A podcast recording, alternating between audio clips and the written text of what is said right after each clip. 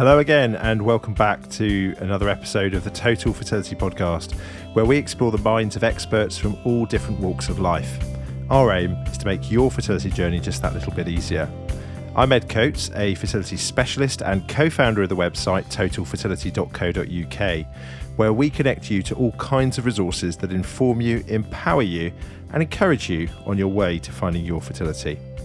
I'm delighted this week to be joined by Nikki Turner, who is a lead fertility nurse at Oxford Fertility. Now, Nikki has over 25 years' experience caring for patients with fertility difficulties, but she's also faced her own fertility challenges, having been a fertility patient too. I think Nikki has quite a unique perspective looking at fertility treatment, both as a patient and from a fertility nurse perspective. I should add as well that our wonderful graphics for this podcast, which you see each week, are designed by Nikki's rather talented daughter, Caitlin, who arrived as a result of a successful fertility treatment cycle. I'm looking forward to hearing from someone who really has lived and breathed fertility all her life and has such a wealth of experience. So let's get started. Welcome, Nikki, to the podcast. Thank you.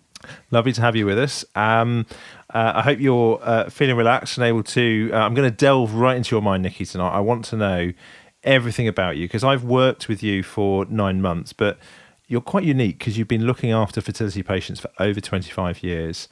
Uh, but you've also been a fertility patient yourself. And I think uh, your honesty tonight, your authenticity is what we really love. And I think our listeners will really get a lot of value from listening to you. So I'm going to ask you just to kick off and just tell us how on earth did you get into becoming a fertility nurse?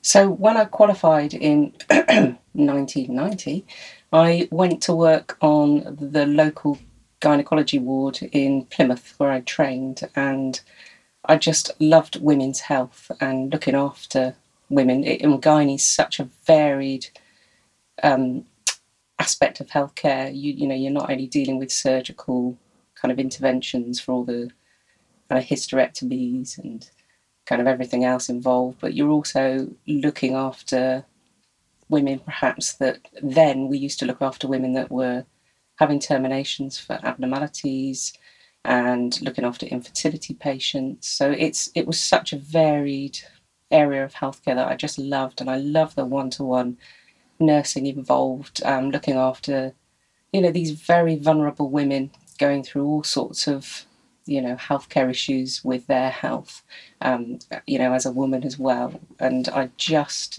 you know really enjoyed and i just felt a draw to the kind of infertility side of it. You know, listening to these women's stories. You know, often if they were in the gynae ward, it was because there were issues involved. So we might have sort of hyperstimulation women, and it just sort of piqued my interest in that area of healthcare.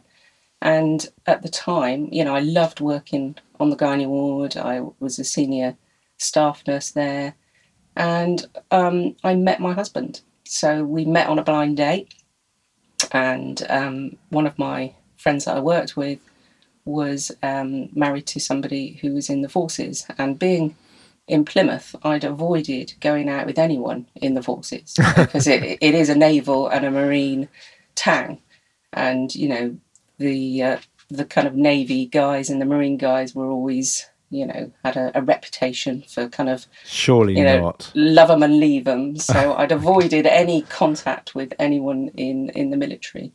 And then um, my friend that I was working with rang me up when I was on a late shift and said, "Nick, do you fancy coming out? You know, Mick's got um, five army friends down there on adventure training, and uh, it's just you and me and five army blokes." And I was like, "Oh, that sounds like a bit of fun." So I went out on a night out and met my husband. And, and that uh, and that's Russ, isn't it? Your husband. That is. So yeah, yeah. two two people, both in uniform, and that was 35 years ago or more. Uh, not uh, that was that was not that. That was 27 okay. years ago that I met unkind. him. So yeah, and I'm not that old. So, Ed, so I'm not back, that old. I'm very unkind. You'll tell me off when I when I next see you. Um, but you, so you were both then obviously working. Russ was uh, working in the forces. You were uh, a student nurse, or a, uh, you were nursing no, I was, by that I was point? qualified. No, I was qualified, qualified nurse, and you decided that fertility was going to be your career.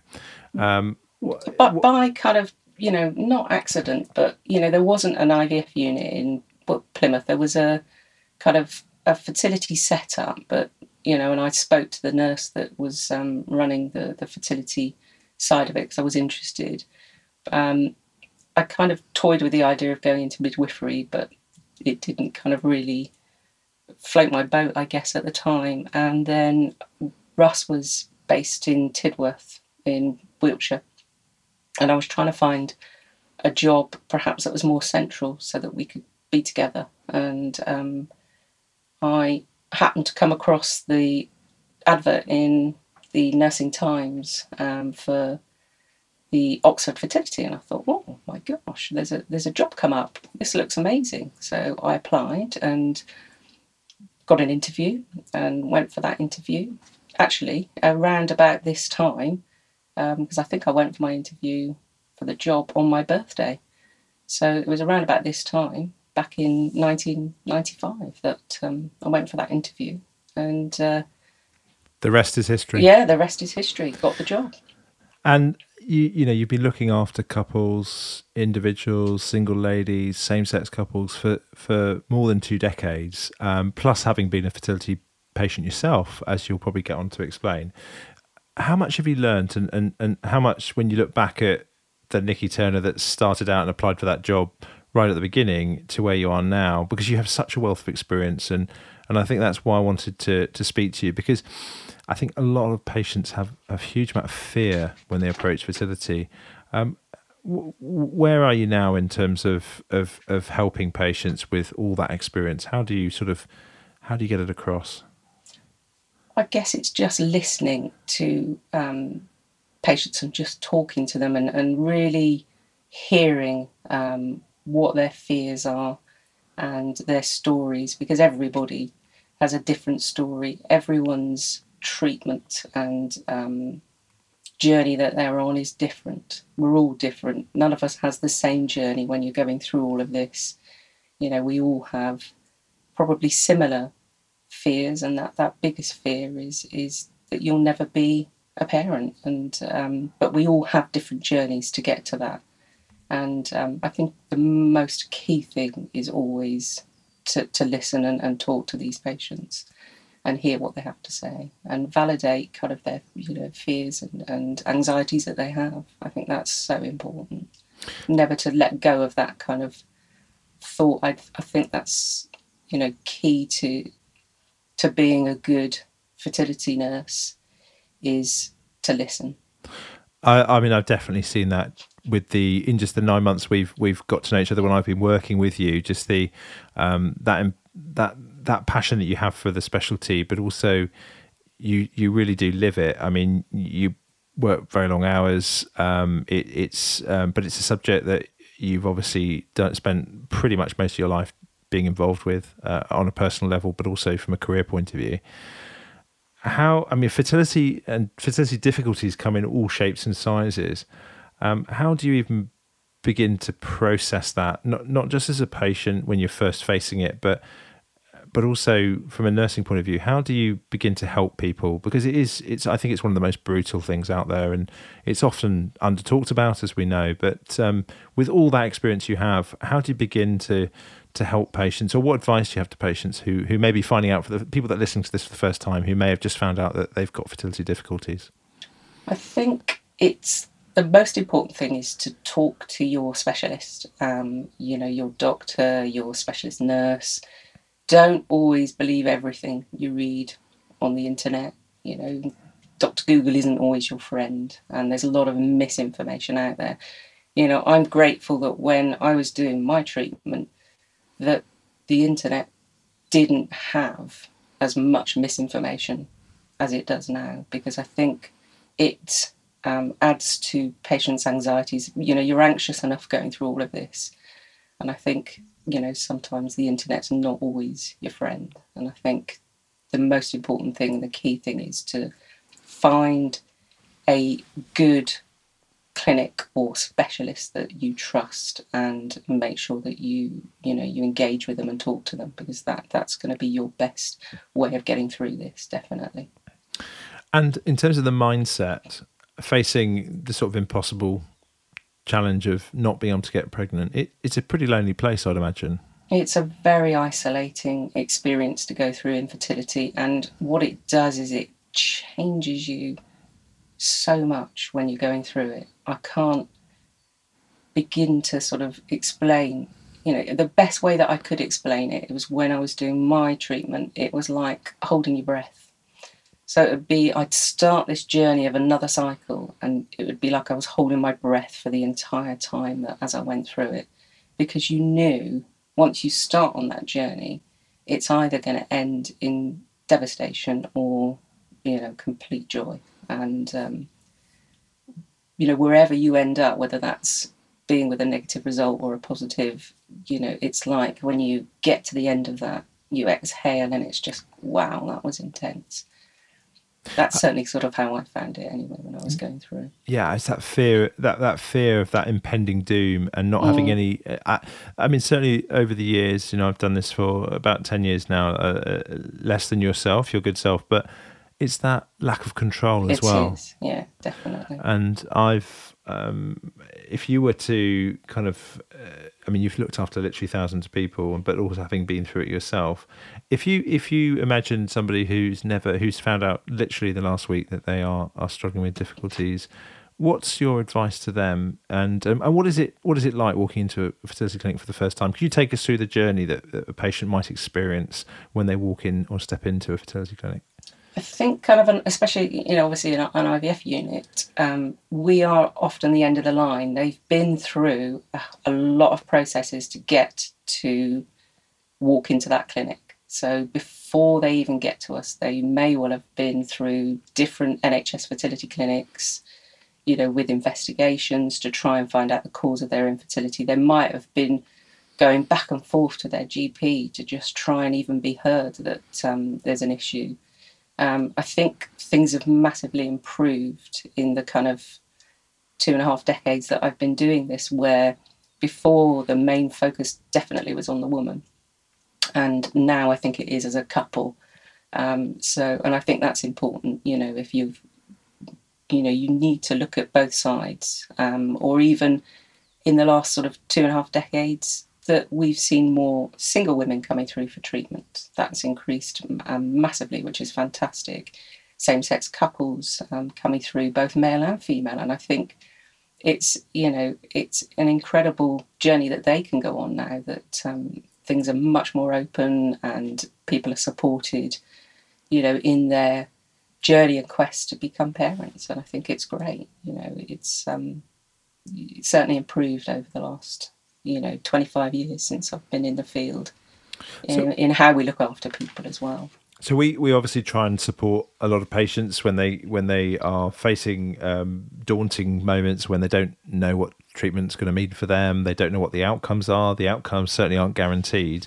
Um, what sort of advice have you got for people that are facing that sort of that that Mount Everest that seems insurmountable. Um, what's what's the best way to approach it, either as an individual, as a couple, same sex couple, because the mindset is is essentially the same. You know, you have a you have this challenge with an out a guaranteed outcome. What, what's what's your top tips to kind of uh, approach that sort of and and and remain healthy?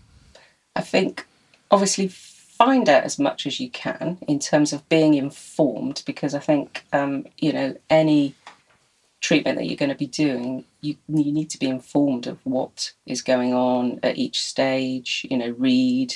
Uh, read the information that's out there for you. Certainly, any clinic will provide you with um, much needed, important kind of written information, and that's essential. You do need to read through everything.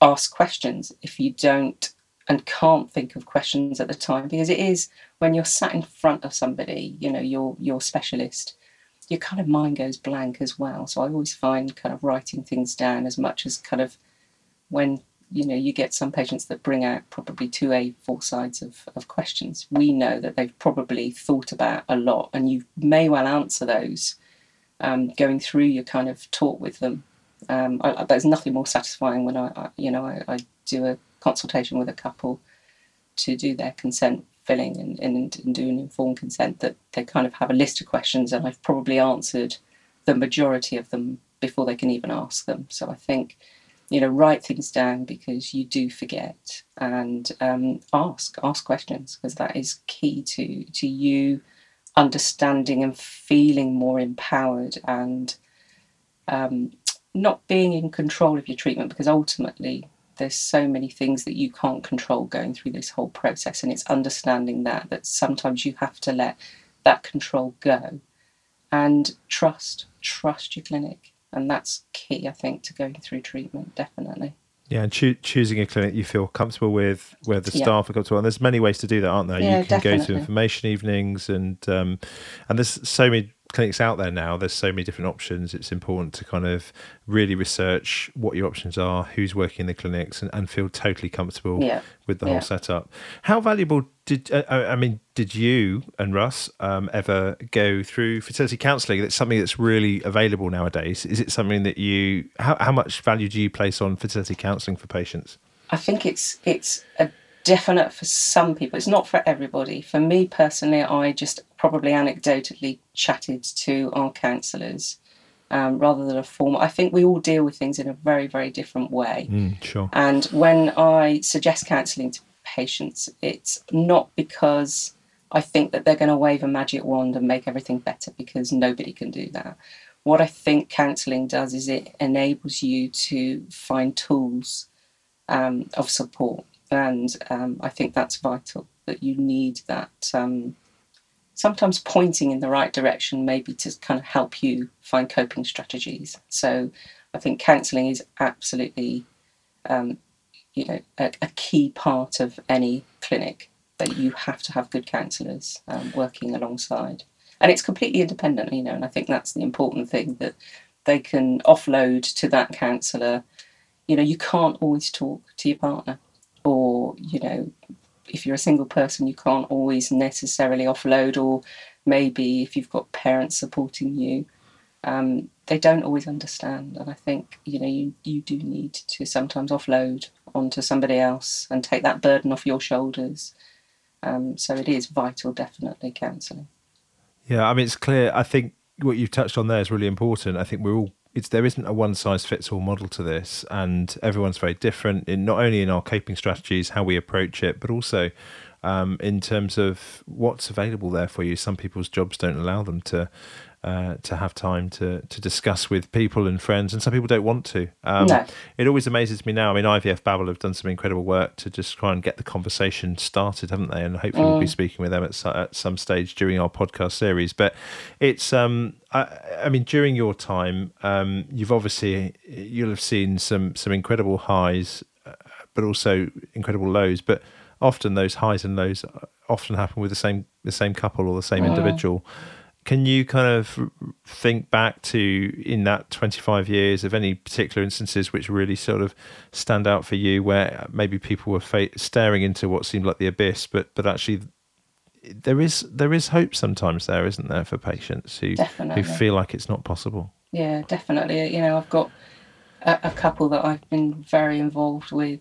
Um, just, that I think they'd you know, been and had treatment somewhere else, um, a, a, few, quite a few cycles, and then came to us. And I um, went through many failed cycles with them for, for different reasons. And um, I can remember getting them to go and see Tim Child, who's our medical director, um, because I trust his kind of very honest outlook that he has. He doesn't um, doesn't flower things up, and I think some patients just need that sort of very honest opinion. And I can remember him saying to them, you just need to keep trying because there isn't a magic answer to why things just don't work. They just don't sometimes.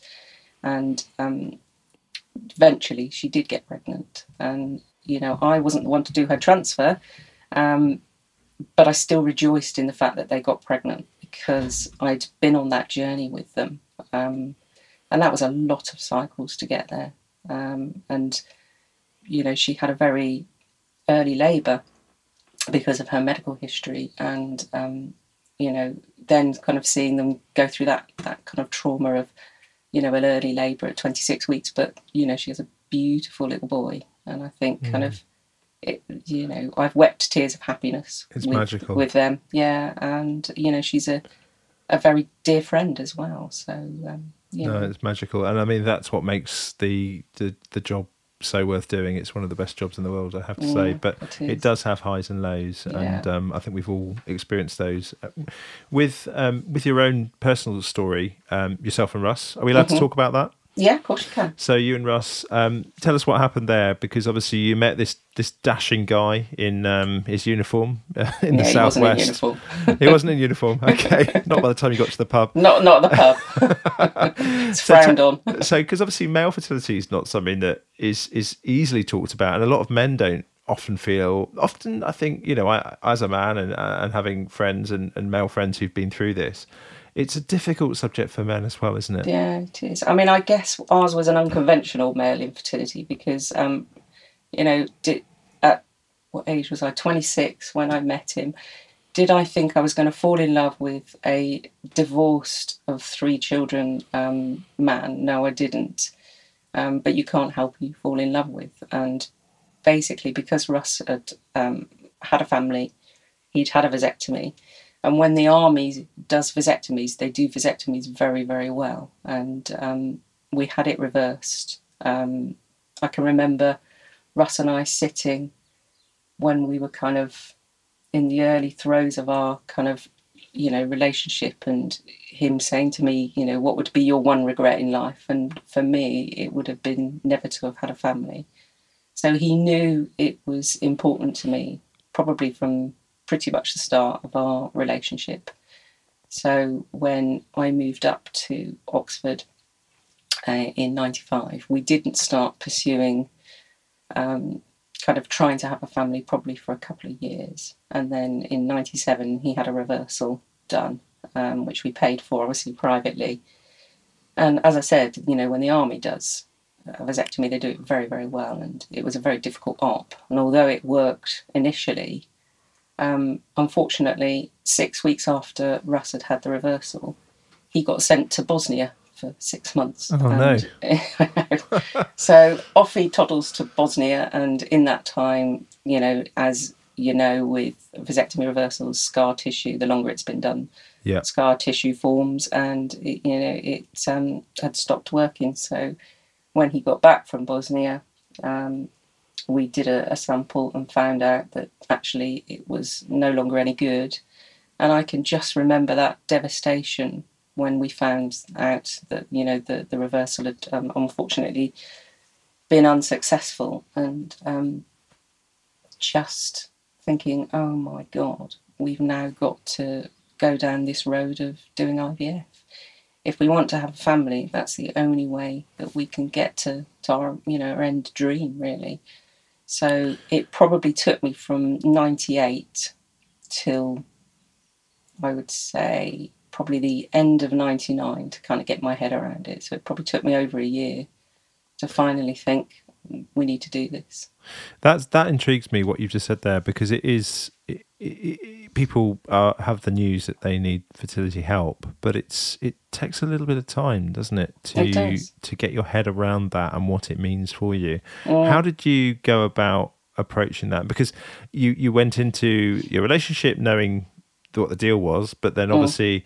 The reality of we need assisted conception. It's it's a big deal, isn't it, for It is, people? yeah. You know, and I was kind of, you know, the age, I guess, I turned 30 in 98. So you kind of think, okay, if we're going to do it, we need to do it fairly soon because obviously you want the best success rates. So, you know, I knew all of this because I worked in the field. Um, so, kind of getting my head around it and then thinking, right, how are we going to do this? Because we now need to, you know, Russ needs to have either a testicular biopsy or um, a surgical sperm retrieval. So, and at the time, the we have a policy of not treating staff in house in the clinic, but facilitate them going sort of to to other clinics. So, I ended up going down to the Hammersmith and the um, consultants. So, um, my consultant at the time referred us down there to see one of the consultants down at Hammersmith, and we kind of went down as a couple. And then Russ um, got booked in to have a biopsy done so that we could store sperm. And that was the start of our journey. I guess we did that sometime towards the end of 1999, I think it was. And then we're getting ready to start on our on IVF cycle. So it took me a good, I would say, 18 months to kind of, well, probably a year to pluck up the courage, and then and then we kind of just embarked on that journey then. It does, uh, and you touched on something else there. It's also really relevant, and I, I think when I first started doing um, the the specialty uh, about ten years ago, and then obviously in more recent times more IVF, it's it does take a long time, doesn't it? Sometimes from that diagnosis to to even starting IVF in, in mm. some people's cases because of all these additional steps. Yeah, definitely. Um, That's why I said we're often at the end of that long journey yeah. that couples have been on, and, and it's often why you'll you'll get couples very, um, very anxious and fed up because you know finally they're here, and um, and I think that's you know it is difficult, and that's why you have to understand that sometimes when patients react, they're just reacting at the situation not necessarily at you. You're just the sounding board for them to uh, be able to offload all their frustrations and you know they're fed up basically by the time they get to us. That's right. It's fr- such a frustrating position to be in for so many people, and not mm. being able to control those things mm. and, and be able to do something that changes something. I think must be just so so so difficult. Um, how how do you think your personal experiences have, has sort of helped you to help them, if that makes sense. Because obviously that was many years ago, and, and you've yeah. then gone on and you've been working in in this specialty and in this area, helping thousands of people um, through those challenging times. Um, what would you say has been sort of the biggest learning point for you? Um, uh, not f- from your own fertility struggles, and, and how do you imp- how, how does that help you impart all your knowledge to to couples that you you know are struggling? I think the most important thing I probably could have gone through was failing, so not getting pregnant. So having had two failed cycles probably has been my biggest learning curve because I think what it's done is I can't, you know, it's not about, you're not projecting your, what you've been through onto patients. It's not about that. What it's about is understanding you can have so much empathy with what they're going through and i think that's the key for me and i don't i'm not i don't hide the fact that i've been through fertility treatment and i'm very happy to talk about it but it's not important for patients to know necessarily that you've been through unless it gives them some form of i guess support and help to let them know that actually i do know what you're experiencing because I have been there myself. And when I feel it's appropriate, I will share it with, with couples um, or with patients. And you can just see that light bulb moment go on in their eyes that they think, ah, actually, you do understand. And I think that's where I've kind of helped patients, I guess, going through it as well. I hopefully anyway. Well, you eventually had success and you and Russ had two girls. We did. We had twin girls, yeah. And they're not of the age now where they'll be sleeping. They'll be, I'd imagine. Well, I think what? Well, they're they're 18, well, 18 and a half. And yeah, um, they're clearing out the fridge and. yeah, no, one of them's gone up the pub. Okay. with her boyfriend. Good. And and the other one's in the uh, other room. So uh, yeah, no, it's. So. It was literally just I can still now, you know, bearing in mind that was, gosh, 2002 we found out, and I can still remember that feeling of doing the pregnancy test at five o'clock in the morning. Um, you know, with me and my husband just stood there waiting to sort of see the um, little blue dot come up on the, the pregnancy test. I can still vividly remember it, even sort of that those many many years ago quite yeah, incredible. It, I mean, it, it, and particularly in the contrast of having had those failed cycles first, it must have just mm. been a moment of jumping for joy. It was, um, yeah. I mean, it's um, it's some, it's a, it gives people hope. It does, it, it can, it can work. Um, but what would be, I mean, for patients that really are listening to this who are either facing this for the first time or maybe have been through many failed cycles or, or, or possibly are giving up hope, what would you, I mean, what would you say? What are your top tips, I guess, for getting through IVF. What what what would Nikki Turner say to to patients? What would you advise to kind of is it is it is it withdrawing yourself? Is it engaging with people? What what did you what do you find really helps in terms of of surviving it? So the only way I could probably get through it myself when I was doing it was to take it one day at a time, and that's the only way I could get through it. There was no point in me going off and thinking, and I guess especially being a fertility nurse, knowing exactly all the pitfalls and um, kind of all the things that you could fail on. I just tried to take it one day at a time, and that's hard. And I'm quite a pragmatic, sort of level-headed person, but it, you know, it used to send me completely, you know, nuts going through it when I was doing it myself.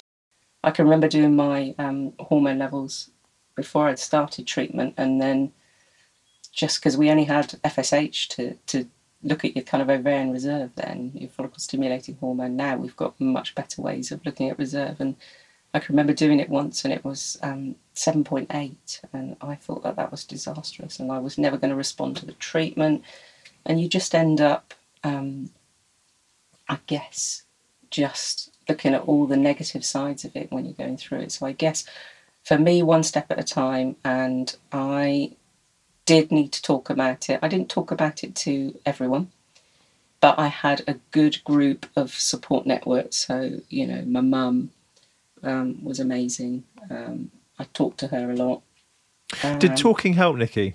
Yeah, it did. It did. I, am I'm, I'm a big talker anyway, as you can. Tell. I know. I know. There's a um, reason why our meetings take so long at work. but I am, you know, I am somebody that does. I, I just find, you know, for me, sharing was helping, and I one of the sort of senior embryologists at work who's worked there for a very long time was is a very very good friend of mine, and she was my rock going through it. Amazing. And um, you know, I would just offload to her. She'd also been through treatment herself, which she won't mind me saying. So she had an understanding of what it was like to go through it as well. Um, so I just used to, to talk really. Um, and I think that helped massively. But I understand also that, you know, not everyone's the same. Not everyone wants to talk about it, which I guess is where the the um, counselling side comes in definitely. But that was the way that I got through it, definitely. Amazing. Nikki, thank you so much for your honesty and your heartfelt words and for talking to us. We've known each other now for just under a year, and I've always been in total awe of how much reassurance, encouragement, support you give all of your fertility patients every day of the week. So please don't stop, don't retire early. You are very much needed some fantastic advice there for anyone who is struggling with their fertility or perhaps just trying to work out the best way to approach things and the challenges in front of them. It's such a private area of your life, your fertility, and not everyone will want to speak about it, so we have to respect that. But I've certainly seen over the years the power it can have talking to help people who are struggling, feeling low, and just fed up with their situation. Our next episode is going to be chatting with a real hero of mine. This is someone who has never had it easy. She has a great sense of humour uh, and has fought and battled with everything that life has thrown at her. And she's a real inspiration. Claire Lomas has had to adjust her entire life to live it to the full. She's had her own fertility problems from a very young age, but she came through those. Uh, but it's really her mindset and her approach to challenge that interests me. Here's a taster of what's to come. I could either sit there and think about what I'd not got, uh, what I had lost, um, and the list felt very, very long, um, or had the choice of thinking of what I had got, being grateful, um, and what I could do, what what was possible for me. Um, there's obviously, you know, a lot of things that came to a grinding halt, but this is now an opportunity to explore new things. Um, and that's that's the route I took, thankfully. Um, and I have I've done things that I'd never have done if it wasn't for for you know what was probably the worst time in my life. Um, it's led me to some of the best times in my life. So I think this promises to give us all a real glimpse into the mindset required to keep yourself looking forwards. Please look out for the next episode of the Total Fertility Podcast. In the meantime, I hope you've had an enjoyable time listening in and tuning in to Nikki Turner. If you want to find out more information about your own fertility, do look at our pages on totalfertility.co.uk. And please, let's all of us keep the conversation going, whoever you are. You may be listening to this for someone who you know is going through fertility difficulties. Just remember, you could make a huge difference to how that person's feeling. So thanks for tuning in. Have a great week, and we look forward to having you with us next time.